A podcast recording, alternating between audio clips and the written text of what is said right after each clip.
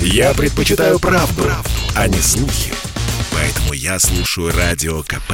И тебе рекомендую. Был бы повод. Здравствуйте, я Михаил Антонов, и эта программа «Был бы повод» и рассказ о событиях, которые происходили в этот день, но в разные годы, ждет вас сегодняшней передачи 14 сентября на календаре. 1939 год. В воздух поднимается первый вертолет. Управляет им лично изобретатель Игорь Сикорский. Near Detroit, Michigan, the first practical helicopter is brought to be placed in the museum of Henry Ford. The gift of inventor Igor Sikorsky. Имя конструктора Сикорского было известно в нашей стране, да и за рубежом еще до Первой мировой. Однако он покинет Россию, и не потому, что не примет революцию. Просто в 1918 году один из знакомых Сикорского скажет, что видел документ с санкцией на арест и расстрел. И Сикорский после этого уезжает. Сначала в Лондон, после в Париж. Наконец, в 1919 году он окажется в США, где тут же зарегистрирует свою компанию компанию и начнет продолжать заниматься разработкой самолетов и, главное, вертолетов, о создании которых он мечтал, находясь еще в Киеве. Понадобится почти 20 лет, чтобы первая модель была создана. Сикорский назовет ее VS-300. Это будет первая машина, которая оторвется от земли и пробудет какое-то время в воздухе, а после самостоятельно сядет. Первые испытания вертолета проходят на малой высоте. Сам вертолет на всякий случай привязан к земле. Второй полет уже состоится без привязки. В итоге изобретением Сикорского заинтересуются американские военные, которые в 1940-х годах будут главными покупателями машин Игоря Сикорского. Now we have the helicopter, which does all these things. Let's meet the man who did the pioneering in America, developing the helicopter, Igor Sikorsky. 1959 год, 14 сентября, советская автоматическая станция «Луна-2» впервые достигает Луны и совершает на нее посадку в районе моря дождей. Мир рукоплещет советской лунной ракете, и это значит, что он рукоплещет советской науке и технике, трудолюбию и замечательному мастерству наших рабочих, гению наших ученых, высокой культуре всего советского народа. Это был очередной прорыв советской космонавтики. Два года назад СССР заставил весь мир выучить слово «спутник». И вот теперь Луна. Луна-1, первая автоматическая станция, достигла цели, но не смогла совершить посадку. После этого работы были продолжены, и спустя 9 месяцев после первой Луны в полет отправилась Луна-2. Оборудования на ней было немного. Несколько счетчиков, магнитометры, детекторы микрометеоритов.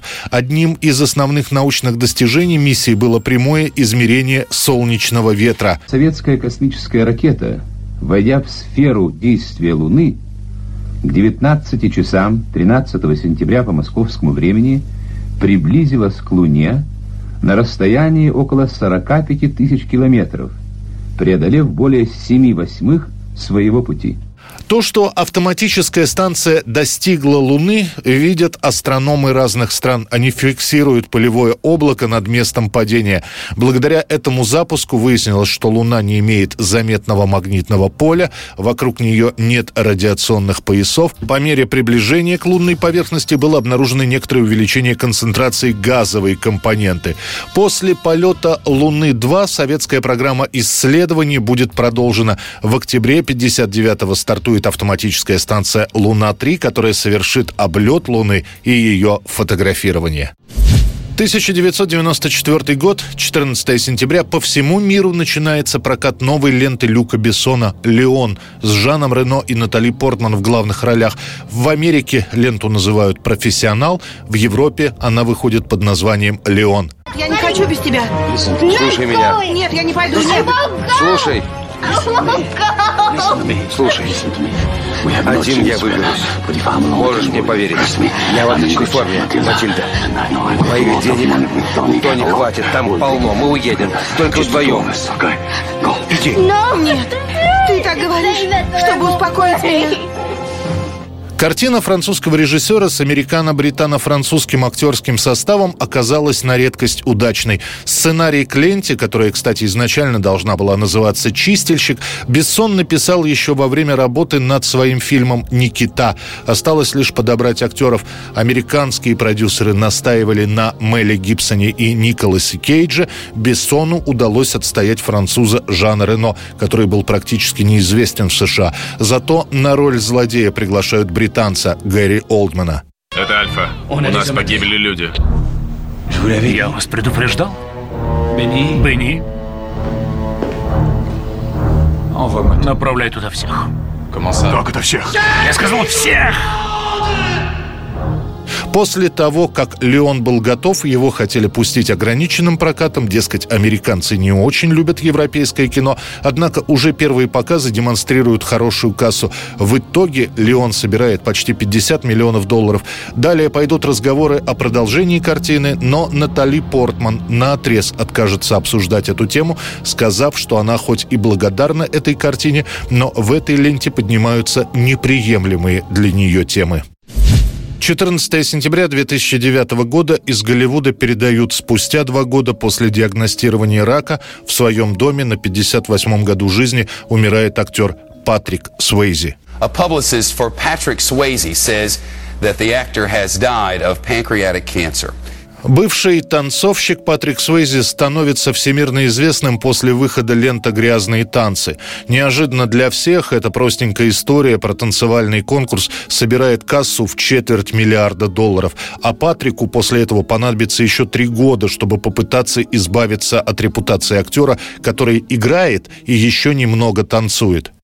Прости. Не начинай на раз. Начало со счета два. Выжди два, понятно? Только два. Зато после того, как выйдет мелодрама «Привидение», где партнерами Патрика Суэйзи станут Деми Мур и Вупи Голберг, Патрик попадает в рейтинг самых кассовых актеров. Помимо этого, Суэйзи еще и выступает как эстрадный исполнитель, и на волне успеха его фильмов также неплохо распродаются и диски с песнями Суэйзи. She's like the wind through my tree. She rides the night next to me. Закончив сниматься в сериале «Зверь», Патрик Суэйзи вдруг начинает мучиться от боли в животе.